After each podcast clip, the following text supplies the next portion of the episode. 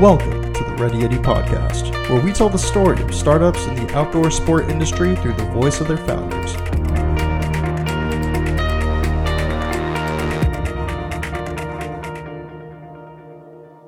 What's going on, guys? Before we get into today's podcast episode, I wanted to give you a quick update on the Ready Eddie membership program. To this point, we've grown to have thousands of products from up and coming startups and small businesses in the outdoor travel and lifestyle space on the platform. You can save up to 50% off all of these products anything from skis to jackets to food bars to supplements. Anything you could think of to support your outdoor activities is on the platform from small up and coming brands. It's a great opportunity to support small businesses while also discovering brands that you've never heard of. You can show off the new gear to your friends and also save a ton while doing it. If you're interested in checking it out, head over to readyeddie.com slash members to get your first month free. What is going on, Ready Eddie podcast listeners? Josh Salvo here, your host. On today's episode, I am sitting down with the founder of Core Surf, Andy Gossett. Andy, thanks so much for taking the time to chat with me. Yeah, great to be here. Looking forward to it. Okay, so Core Surf, how would you best describe your business to someone who's never heard uh, of you before? Yeah, so um, Core Surf is actually kind of you know continuously evolving about as to what we are and what we provide. You know, we started out, um, you know, just providing surfboard accessories to the core, no pun intended, uh, surf community, and and over the years we've kind of branched out to be um, a hard good accessories company providing um, everything from storage racks to you know waterproof backpacks and bags and travel packs to uh, basically just providing quality gear that you know people that do spend a lot of time in the outdoors can put to good use. So tell me a little bit. How did you get into this? What's what's your background um, in your upbringing? Yeah, so I kind of came into it as a little bit of an outsider in the sense that I actually grew up in the Pacific Northwest, and um, you know, grew up, you know, skateboarding, snowboarding. I spent a lot of time in rivers, you know, kayaking. Um, but you know, I, I as I was, you know, getting into high school and you know, traveling around a little bit, started spending time in Oregon, and you know, with that, you know, a lot of people out there snowboard and surf in the summers, started surfing a lot. Um, and long story short, I ended up taking a job out of college down here in Southern California, you know, so I could, you know, continue to, to surf more. And with that, you know, I obviously bought a surfboard, a really, really nice looking surfboard that to me, it was too, too nice to just put in my garage, you know, so uh, it actually started out by I, you know, I, I created a wood, really nice dark stained wood wall rack to store my surfboard, and it really wasn't, you know, I wasn't setting out to start a business or you know start a company. That was kind of before I really knew, um, you know, that I I do have a that entrepreneurial bone, and you know where, you know, I, I did see an opportunity. Uh, a lot of people were coming over to my house and you know they instead of complimenting the surfboard they the first thing they're asking is you know hey where did you get that that surfboard rack? And that's kind of when you know the, i had the light bulb moment of you know this is actually something that people need you know? And i so i did you know started doing my research and going around to different surf shops and they're really just wasn't anything that catered to that market where people wanted to display a board whether it was a collector or you know just a kid that wanted to put his board up in his room. You know there there were surfboard racks out there but they definitely weren't appealing. You know they were just in like a plastic bag in a, in the back of the surf shop. You know you kind of had to ask and you know, people there didn't really know. You know they'd go dig around and find something. So that you know it, it all started from from that. And you know took a took a chance with that. And um, ever since then you know it's it's kind of grown from there. And, and every product is you know that we develop almost every product is very unique. It you know it serves a certain purpose. And no you know it's uh, each core product is uh, kind of unique to itself. So it's serving a purpose but it's not something that you know other people are really doing Definitely. Okay, so this is the early 2000s when you started messing around with making your own rack for your personal surfboards. What what happened next? Like, what was the timeline of like, okay, enough people are like really interested in this rack. I'm going to start selling it. Um, yeah. Did you ha- do you have any woodworking experience? Did you kind of just fine tune it over time and then um, you know kind of take orders and then eventually put up a website or? Yeah, so I mean, basically, I you know I had a buddy that um, you know I kind of started the company with, and you know after a few years he kind of went his own separate direction you know, which is the case with a lot of partnerships. And I ended up taking over the business. But at that time, yeah, him and I kind of uh, put together the the first prototype, and you know, we went around to a few shops and. Um, people, it, it was hard to. We couldn't really say, "Are you going to order this?" because we didn't have production, and we didn't know how we were going to make it. Um, and so my background is actually in you know ocean shipping, uh, working for a container ship company. So I kind of knew if I could find a way to get it made, you know, I I could definitely get it here. So with a little bit of research, you know, going going back, you know, I would I would tell people to do more research, just because it's always good to to know because we really took a huge risk. You know, that first shipment that came in, we really didn't have any firm orders and so it was really scary. It was definitely a huge, huge risk I took at a very young age, where I, you know, didn't have, uh, I couldn't afford to really make any mistakes. So yeah, it was a really scary moment. I went down to this shop in Huntington Beach called Huntington Surf and Sport, you know, right when we got the shipment in, and walked in there with the first one I, you know, had, and basically, you know, was just praying that they would even see me. And I actually ended up getting, you know, an order right there on the spot. And that's one of the, you know, for those, you know, that don't know, Huntington Surf and Sports, one of the the largest um, surf shops on the West Coast. So that was that was huge, a huge relief. And you know, ever since you know from that moment on, you know, things just grew very quickly. We had a really high success rate because, like I said, no one was making it. it was packaged very nice no one was making anything like that, and there was a demand for it. So, you know, we we quickly got um, distribution on the East Coast. So uh, things things actually grew very quick for the first few years.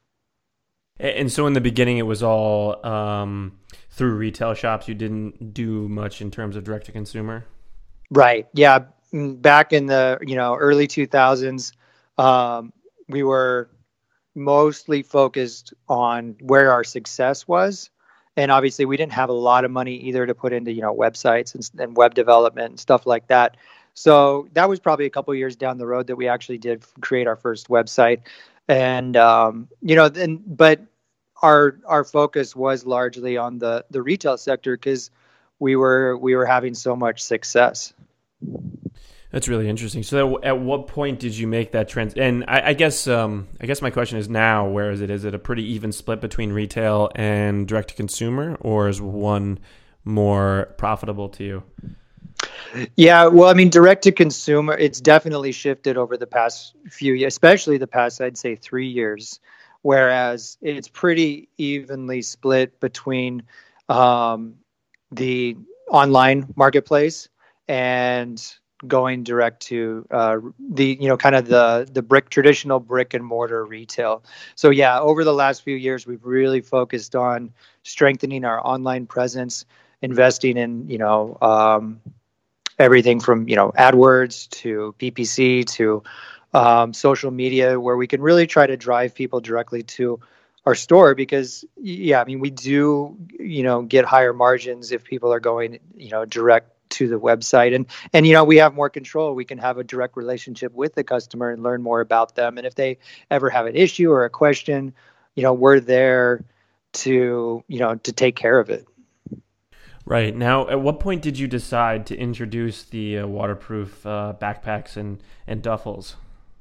Yeah so i mean that um, that was probably about four years ago. So so what happened um, it you know for the first maybe um, seven years, we just basically had four or five products.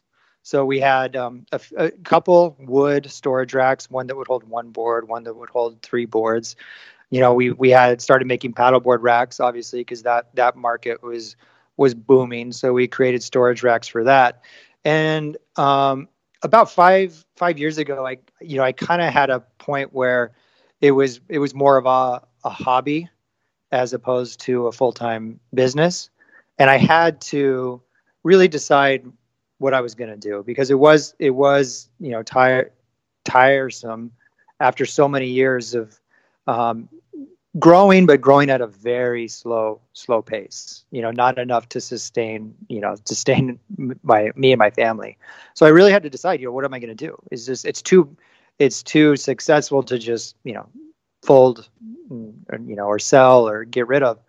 Uh, so I, I I had to decide, you know, what am I going to do? Am I going to make this actually, you know, uh, a company that uh, is going to grow and become successful that I can actually support myself with? So that's when, um, you know, I, I kind of, I've, I, I, had over the years had a lot of ideas building up the, of products that I wanted to do.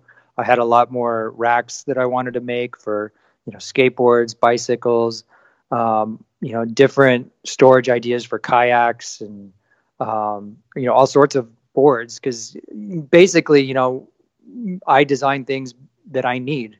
And if i see something that maybe works but could be done better or um, or maybe that something's not even out there yet that's that's really where my strength is. And then i kind of you know tackle it one product at a time. So uh, five years ago that's when you know i really started developing a lot a lot more products. And that's also when the backpacks and, and duffel bags kind of came in that line opened up as well because uh, that's another kind of passion i have is for tearing things apart and seeing how they could be done better. And i really felt like in that market there's a couple big companies you know that are dominating that category and they don't really change much. You know like if you look at your backpack snowboard backpack from, right right. know, 12 years ago. It's going to be pretty similar, and I think that those guys kind of take advantage of having the you know the lead in the market. And I like you know things that are have a clean look and uh, are functional but are not overpriced also. So that's you know I, I, started to go to work designing backpacks and tearing things apart and and uh, yeah about four years ago we launched our bag line and we've had great success. Okay, so I actually have two questions. I want to talk first about um, the growth over time. So, up until a few years ago, you were still doing this as more of a hobby, like you said. What were you doing for work to sort of supplement? What was that kind of balance like? Were you working pretty crazy hours?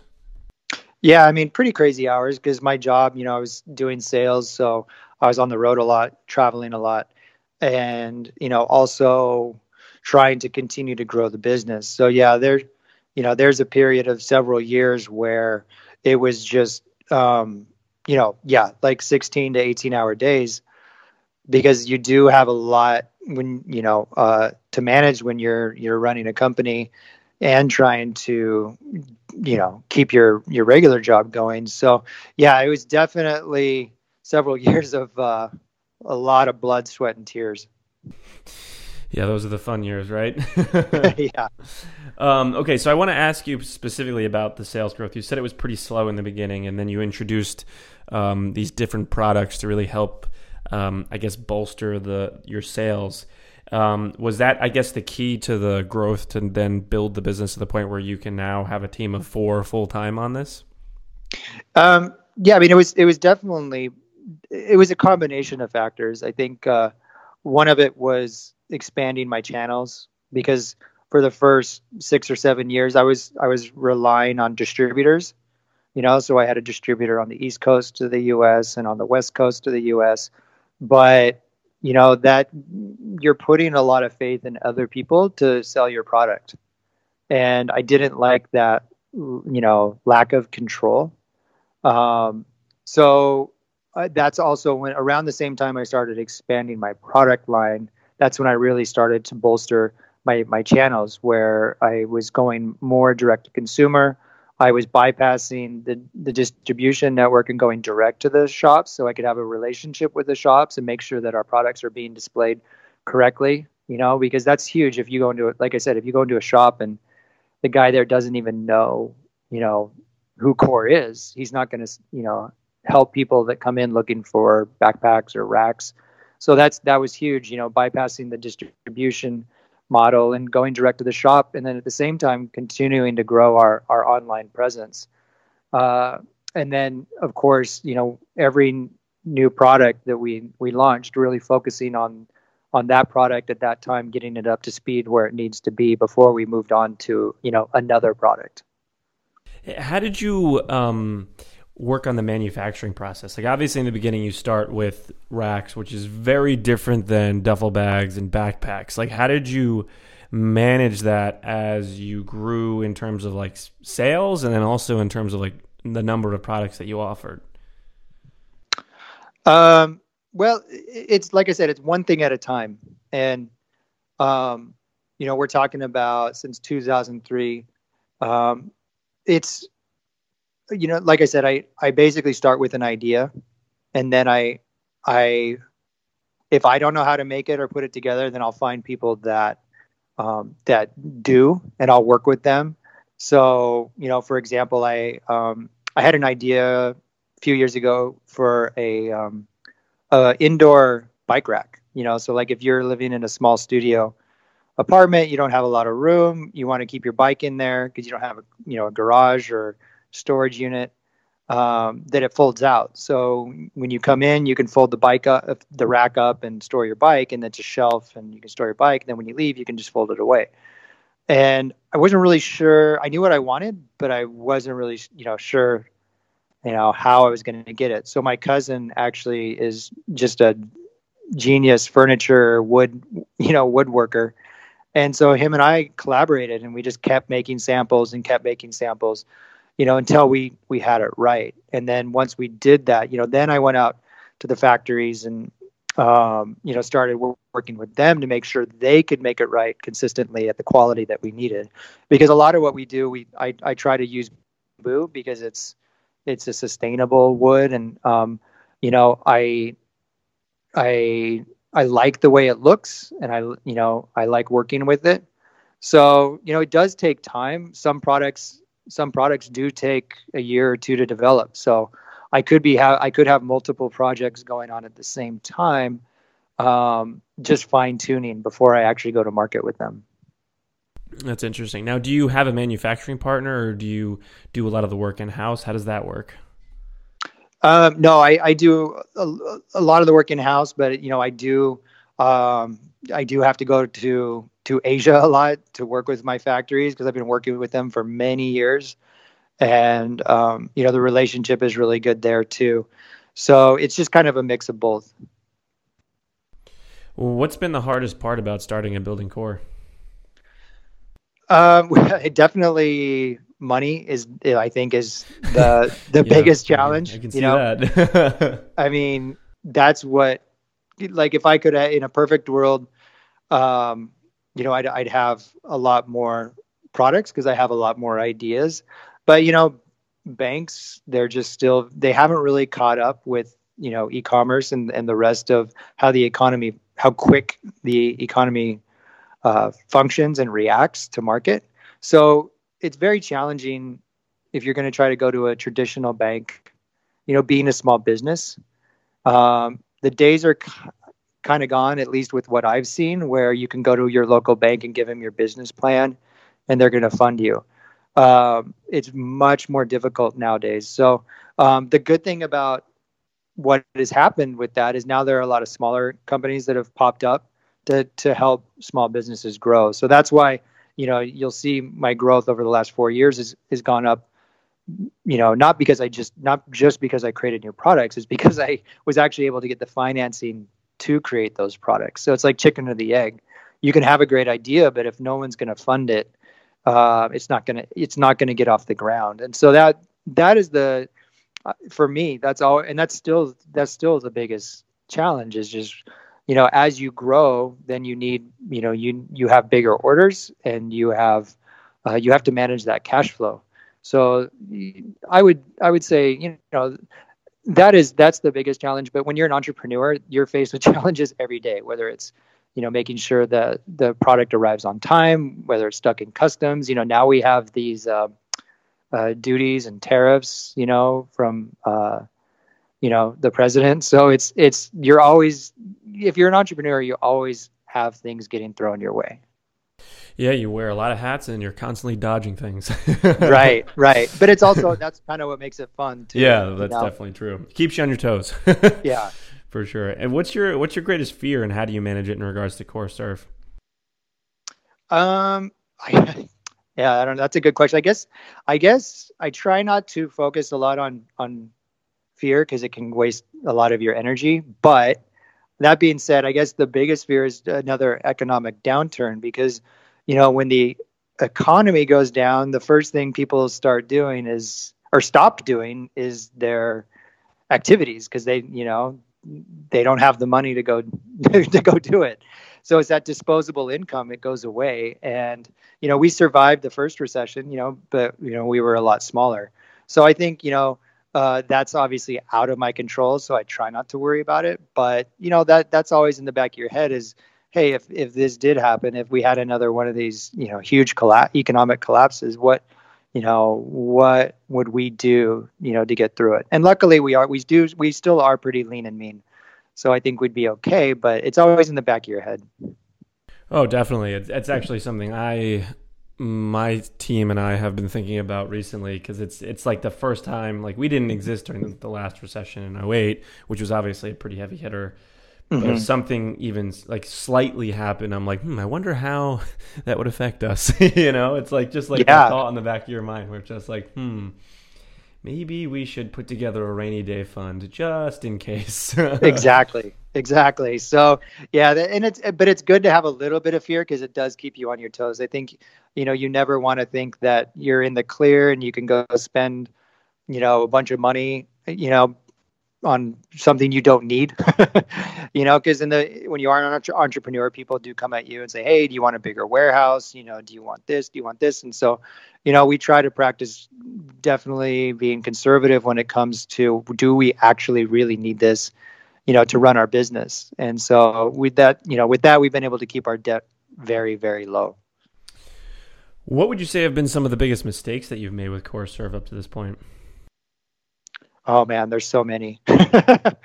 um, yeah, it's it's because I did start it very very young. I mean, I did go to um, you know I studied international business. You know, so how I had old a little, were you when you started? Um, let's see, I I would have been like um 25, I think, 25 or 26. So nice and naive. yeah, yeah, and and yeah, n- not you know not ever coming from the surf industry or worked in the surf industry or even really knew anyone in the surf industry. Uh, it was it was just definitely learn as you go, learn on the fly.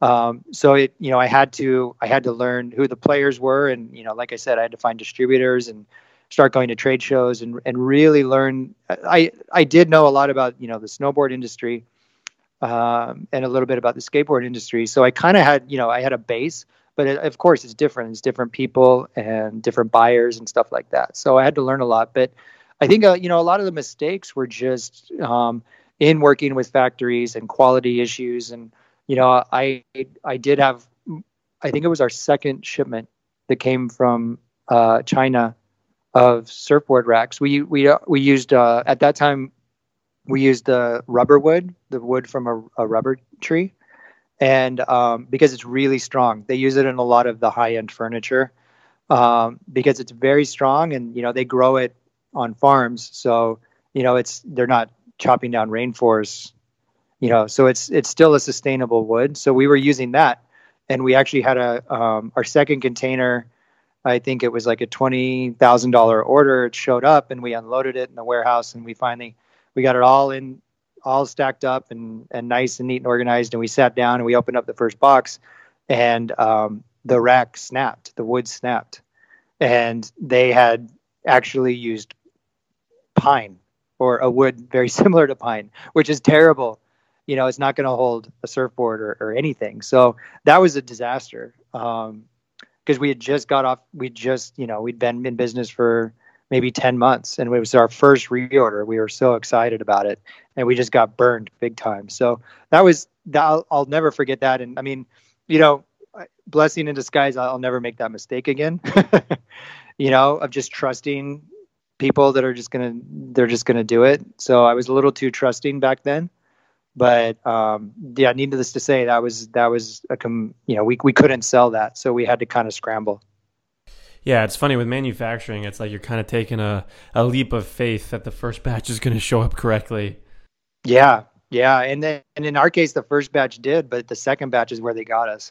So yeah, lesson learned. You know, like I said, that's why I now I've got really great relationships and make sure that we have inspections before everything leaves and you know make sure everything's up to par th- throughout the whole supply chain because you know especially with bamboo because there's a lot of um, you know there are a lot of places around the world that they will go into areas where they're not supposed to cut the bamboo and, and cut it. So it's really important that i actually go to the farm where they are cutting the bamboo and um, and actually seeing it and seeing the whole supply chain. That's really important to who who we are that we know you know the whole where all the where all the materials are coming from yeah i think that's very very important. And and and over you kind of learn that over time right? Like in the beginning like you said like there's just like a little bit of a, a learning curve with working with outside manufacturing. Um, yeah for sure. what advice would you give to someone that wanted to start a business whether it was in the outdoor space or just a business in general?